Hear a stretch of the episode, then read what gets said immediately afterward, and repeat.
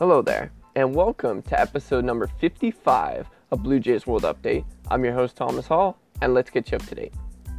All right, so in this week's episode, I'm be talking about injury updates on Ryan Borucki, Julian Merryweather, George Springer. We also got John Axford is back with the Blue Jays. The Blue Jays made a trade for a reliever over the weekend, and we're approaching arguably one of the most crucial parts of the Blue Jays schedule. So let's dive into all of that.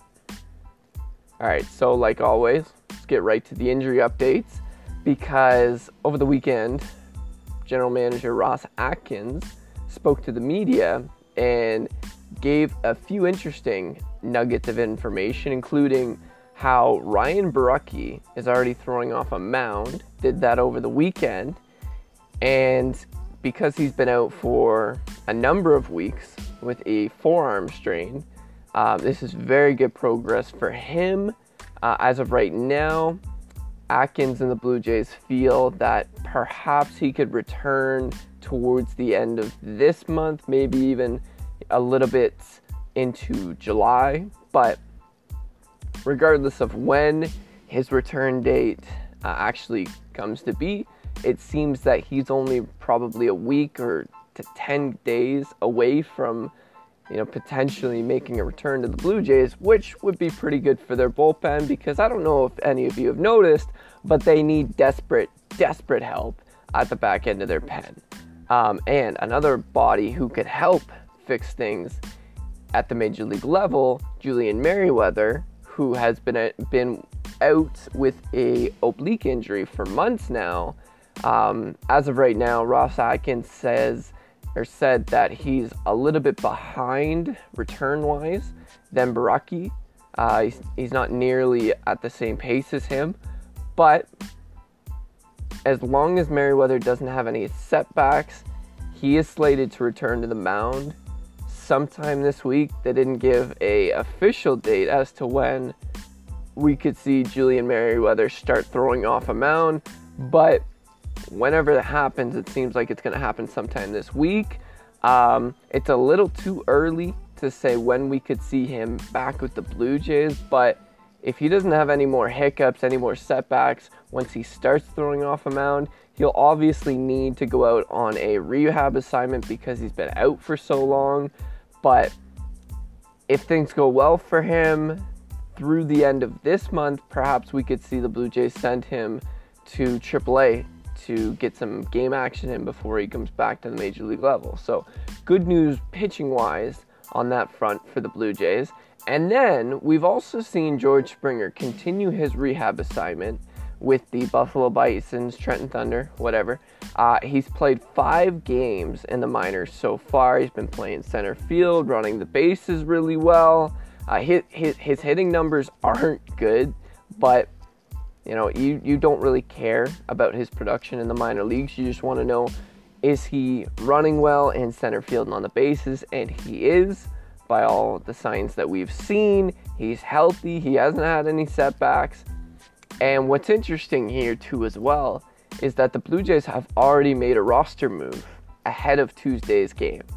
They optioned down reliever Jeremy Beasley back to AAA. So they are going to announce a corresponding move for Tuesday. And because the Blue Jays were already with a 10 man bullpen, I believe, um, they could easily get away with shortening that a little bit and bringing up George Springer. Now, that would make them a little bit heavy on the position player side just because if you activate George Springer and don't send anyone down from the position player group, you're going to have some guys just sitting on the bench not playing a lot. And what we know from Charlie Montoyo is he wants to try and get everyone into the lineup as much as possible so you're not sitting for too long. But with George Springer back, that means there isn't going to be any outfield reps for guys like Cavan Biggio, so he'll be playing third base mostly, which means Santiago Espinal, Joe Panik, it's going to be difficult for you guys or for them to get regular playing time as well. And then we want to take it even further, Rowdy Tellez, sure, the, it's nice to have a backup first baseman, but other than giving Vladdy a day off here and a day off there, he's not really going to get any reps either because that DH spot, you're going to need that to keep guys like Grichuk's bat in the lineup and Hernandez and Gurriel. You want to keep all their bats in the lineup, so you're going to have to rotate them through that DH spot. Probably want to give George Springer a few uh, games in the DH spot as well, just so you don't burn him out as soon as he gets back. Let him ease into things a little bit. So, you know, for your four outfielders there, you're gonna want to need you're gonna need that DH spot for them. So, you know, especially because Rowdy has been really slumping at the plate all season long.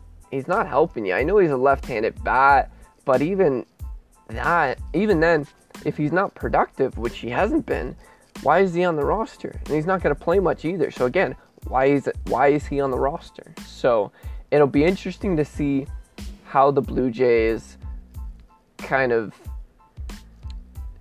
rotate or, or adjust their roster as we move forward here once Springer comes back because it really seems like with the off day on Monday, it really seems like he is going to be back with the Blue Jays on Tuesday.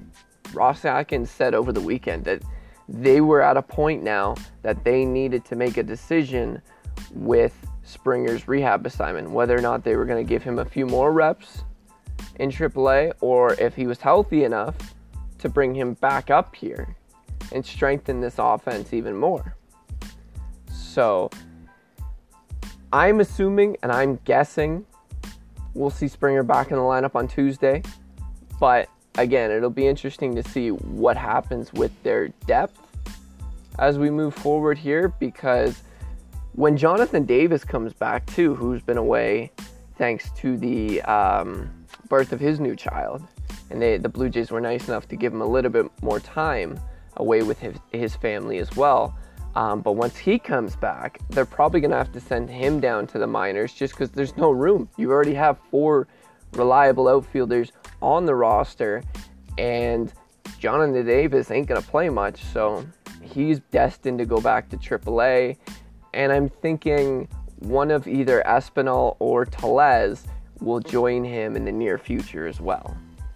Um, now, for a, a few moves the Blue Jays made over the weekend to help out their struggling bullpen, they first acquired Jacob Barnes in a trade with the New York Mets uh, over the weekend. Actually happened on June 19th.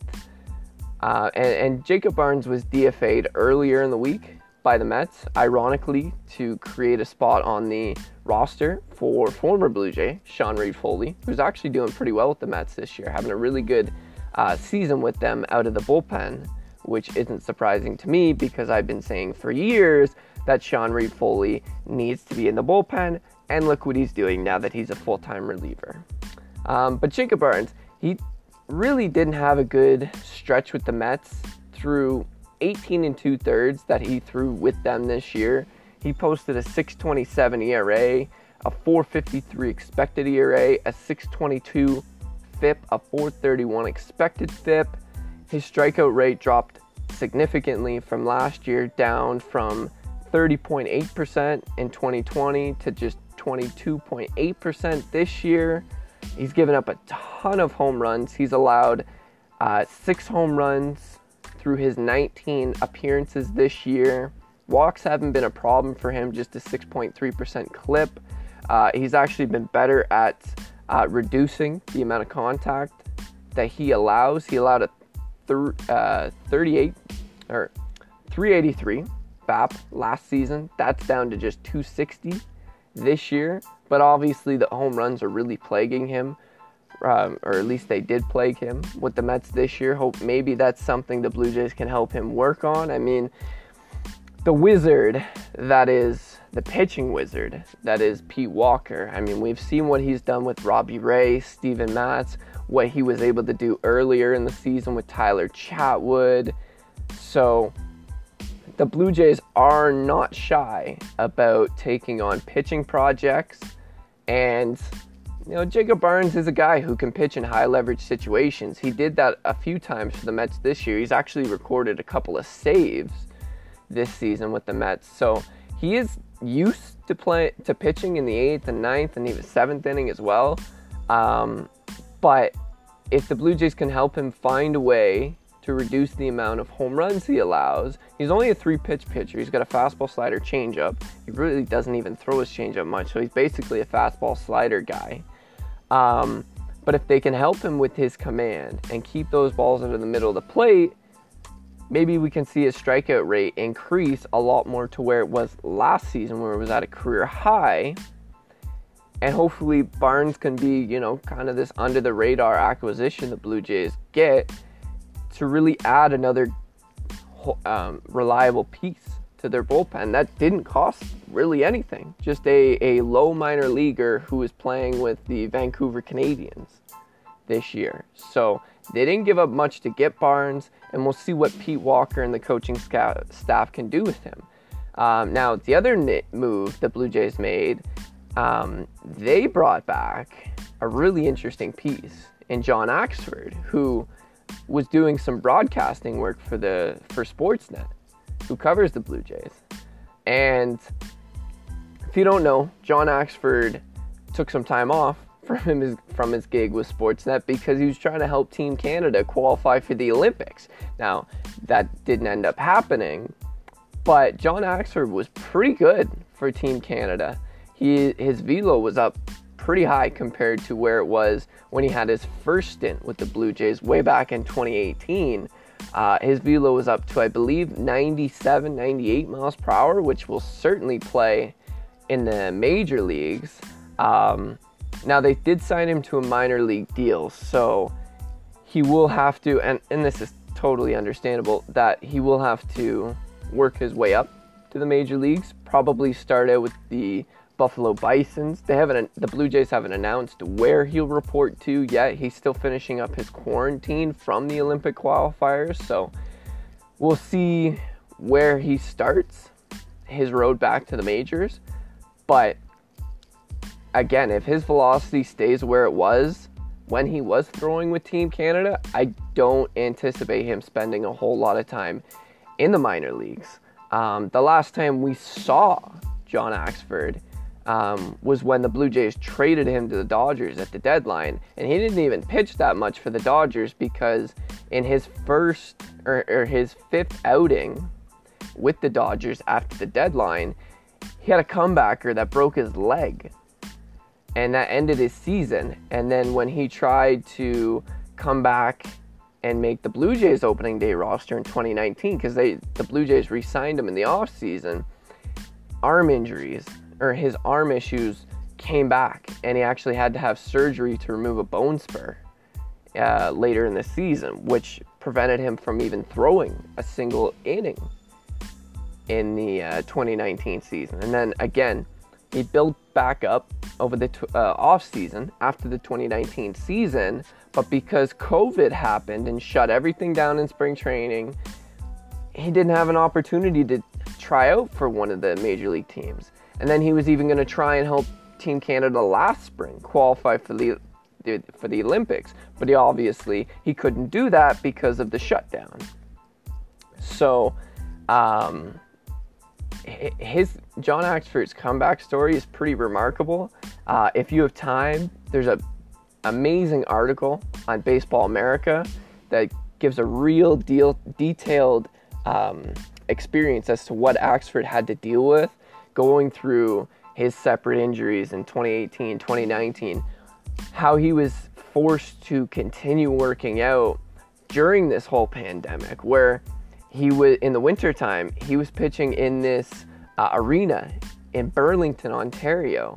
And he was really just throwing it up against the wall because he couldn't throw with anyone else because you had to uh, you had to be cautious and, and do social distancing and, and not hang out with anyone outside of your own home so other than you know playing catch with his kids he was just practicing by throwing the ball up against the wall and before he showed up to Team Canada this spring, according to the article, he was only throwing 92, 93 miles per hour.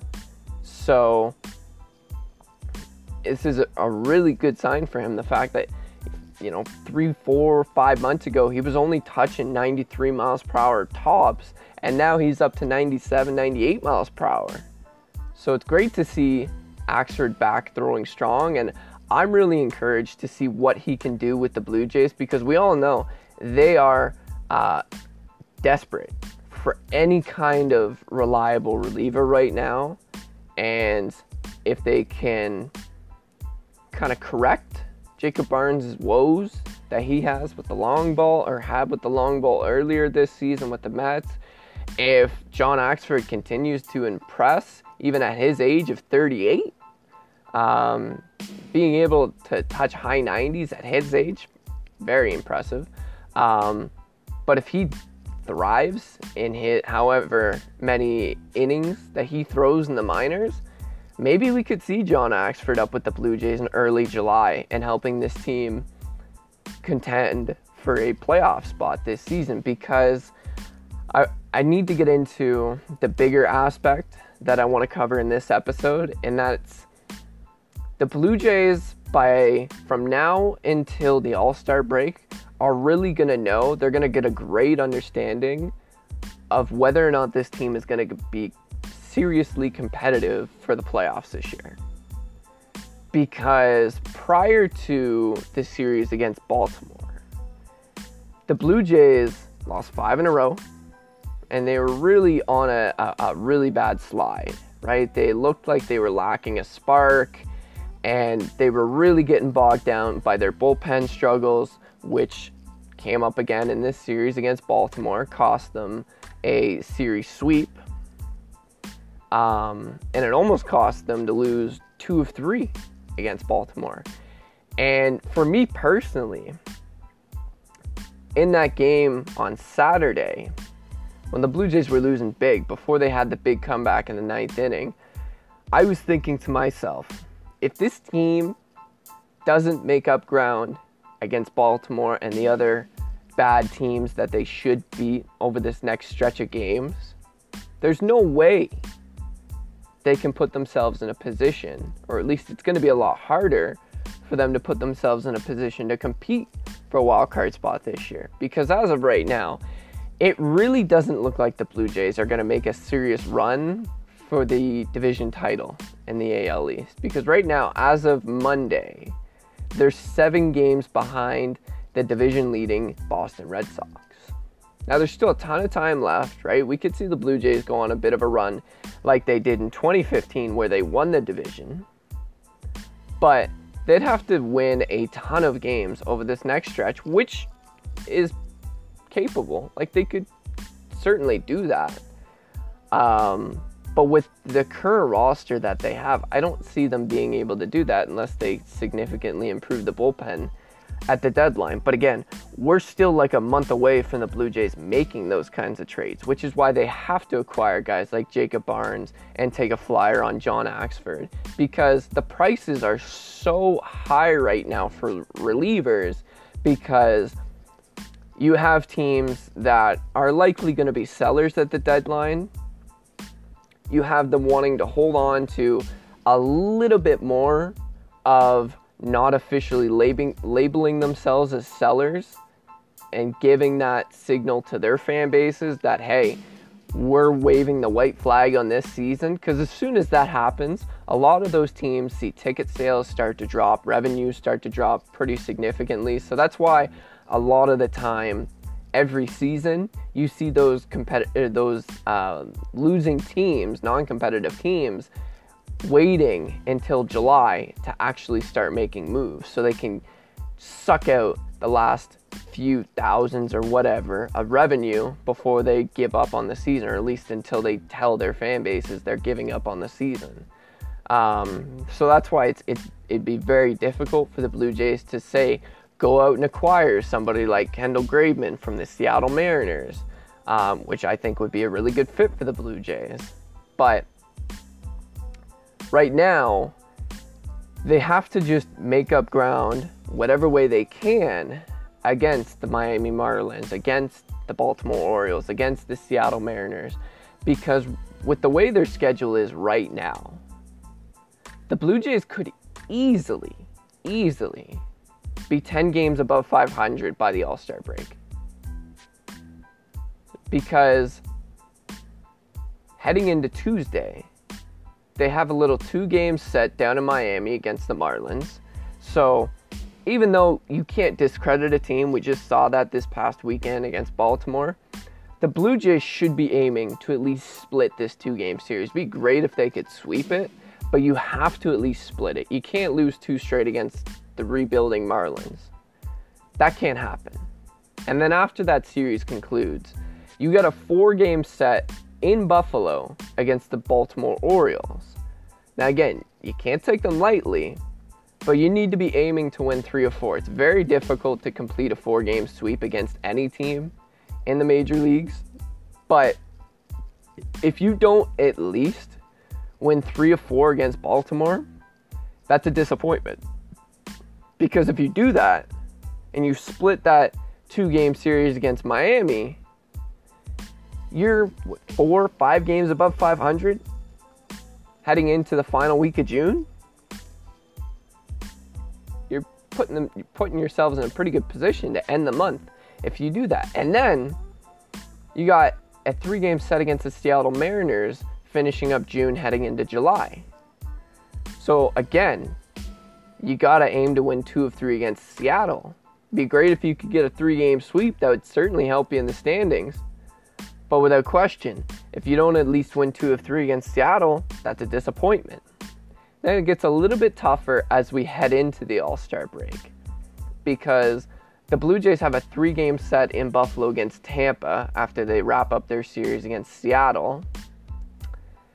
And even though Tampa Bay took a major blow by losing Tyler Glasnow for however long he's going to be out for because he has a injury to his UCL in his in his arm, which most of the time needs Tommy John surgery to rectify. Now, the Rays are hoping that they can avoid surgery and just give Glasnow time off, have him rehab the injury, and hopefully he won't need surgery because if he does at this point of the season, he's done for this year and he's probably done for most of next year, if not all of it.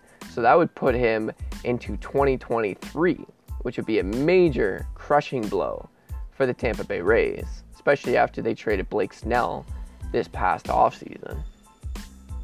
And then after you finish that three game set against Tampa, you see the Baltimore Orioles again.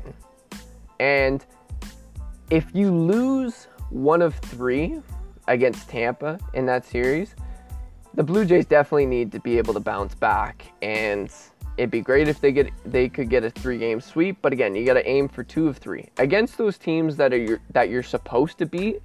If you don't win two of three or three of four, whatever it is, it's a de- it's a disappointment because for an organization that's looking to make the playoffs, if you don't beat the teams you're supposed to beat, you're not a legitimate playoff contender. It's just the way it is. So that's why it's so vital for the Blue Jays to really beat up on these below 500 teams like Baltimore, Seattle, Texas that they'll, they'll face after the All Star break, Detroit, who they see a fair bit in August. Like, this is where the Blue Jays need to make up ground, especially right now. Right? At, through these final uh, three series to end June and up leading into, into the All Star break even though they got to face Tampa twice just before the All Star break in early July, they got to find a way to hammer out some wins against the Rays. Because if they don't, and if the Blue Jays head into the All Star break still hovering around 500, which they're at right now, for Mark Shapiro and Ross Atkins, like the, the Blue Jays will be t- putting them in a very tough spot coming out of the All Star break because you'll be looking at this team sitting around 500 seven or you know however however many games they'll be out of the division. And they're still six and a half games out of the second wild card spot right now too. So it's not like the blue jays are in a good spot to compete for one of those two wild card spots right now. So if they don't improve from now until then standings wise i don't know how the front office is going to be able to actually add a good number of pieces in the bullpen, probably at a frontline starter, maybe another lefty bat, somebody like Kyle Seager, Kyle Schwarber, to give this lineup a little bit more balance, a little bit more pop. Um, I don't know if they can add those types of pieces in good faith, feeling confident about this team's ability to compete for the playoffs. Because if they just hover around 500 through this next stretch heading into the All Star game, right? They got to go on a serious run through the final two and a half months of the season to somehow surge into those one or two, one of the two wildcard spots. So, this will be a very, very interesting next stretch of games for the Blue Jays.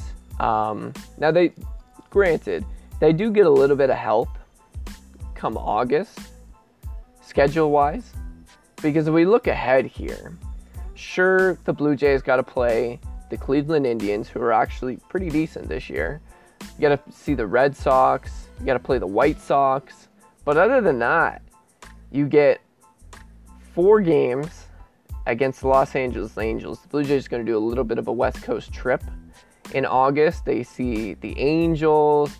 They get their annual trip to the West Co- or the Pacific Northwest, where they're going to face the Mariners for four games. Probably see a lot of fans from Vancouver, British Columbia come down for that one. Uh, then they got a two-game set against the Washington Nationals, who are re- well, they're not rebuilding, but they're a bad team right now. They're sitting dead last in the NL East, so that's a favorable matchup for the Blue Jays. Then they got a three-game set against the Tigers. Uh, they got a four-game set after that against the White Sox, but then they see the Tigers again for three games. Then to finish up August, they see Baltimore again for three games. You're going to see Baltimore again in September for the final time of the season. And then the Blue Jays also get two separate series against the Minnesota Twins, too, who have been probably the most disappointing team uh, in the major leagues this season. So that can help them out schedule wise as well. But they see the Yankees a ton in September, the Rays as well, too. So if the Blue Jays don't make up ground now until the All Star break, like I've been saying numerous times throughout this episode, even though the schedule is favorable at times for them in the second half, it's still not a layup to go on that same kind of run that they did in 2015, right?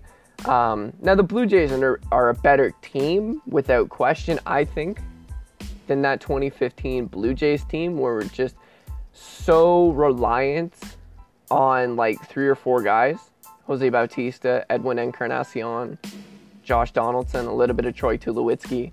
Like, it, it, you know, but this lineup now a lot more balanced. It doesn't just rely on home runs, which that lineup in 2015 was. Even though the Blue Jays lead the league, lead the majors in home runs this season, they don't just solely rely on that. Like we saw throughout this series against Baltimore, where they use all three parts of the outfield and they can string a ton of hits together and get run support just like that. Um, but it's just, I really, really hope that the Blue Jays are able to build off of this momentum that they have seemingly built over this weekend series against Baltimore, especially the way they won on Saturday. You could certainly tell they carried a lot of momentum from that win, from that comeback in the ninth inning. They carried that into Sunday's game and really sparked their offense a bit too. Now, again, the bullpen almost reared it, its ugly head again in the ninth inning and almost blew the game for them with Tyler Chatwood on the mound. So that's going to be a consistent problem unless guys like Borucki and Merryweather and others come back very soon It'd be a huge boost to the Blue Jays if they could get Ryan Borucki towards the end of this month, like when they're facing the Seattle Mariners to end June and open July. But they'll also have to do some work at the deadline, and they're only going to be able to do that confidently if this team is in a better spot than where they are now. Because if they're not able to make up ground against the Orioles, the Mariners, as we move forward here, I hate to say it, but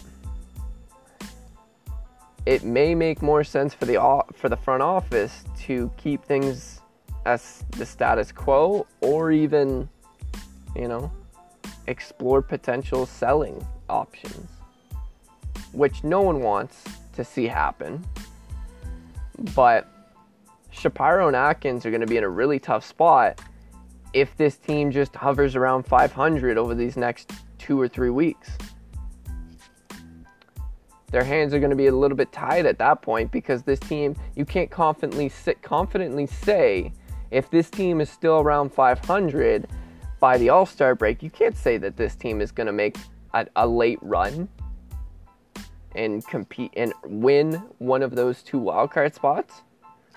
Sure, it could happen. You can't write them off at that point. But how can you operate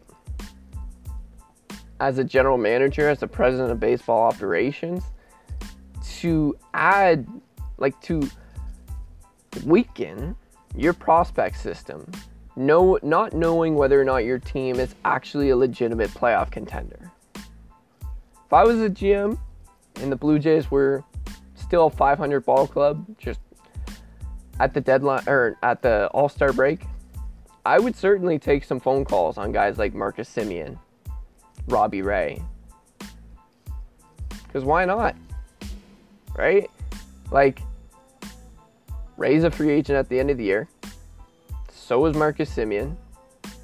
Be a ton of teams lined up if the Blue Jays decided to trade either one of them. I hope it doesn't come to that. I really don't. I want to see this team remain competitive throughout this season, into next season, and beyond. But if they just can't overcome these injuries, particularly in the bullpen, not a whole lot you can do as a front office. So, it cannot be understated how important these next two, three weeks are for the Blue Jays. Because even though August, September, those are two of the most important months of the season, they won't matter if the Blue Jays aren't up seven games over 500 or a little bit around that come All Star break time. So we'll see what happens. But that does it for this week's episode. Hope you enjoyed my little deep dive into John Axford and what the Blue Jays have coming up for them on the schedule and how this is very, very important for them to continue to win games and win series against these bad teams as they look to climb back into the standings. But until next time, I'm your host, Thomas Hall, and now you're up to date. And please remember wear a mask, wear it properly, don't go out unless you have to.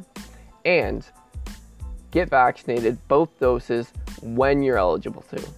Thanks for listening.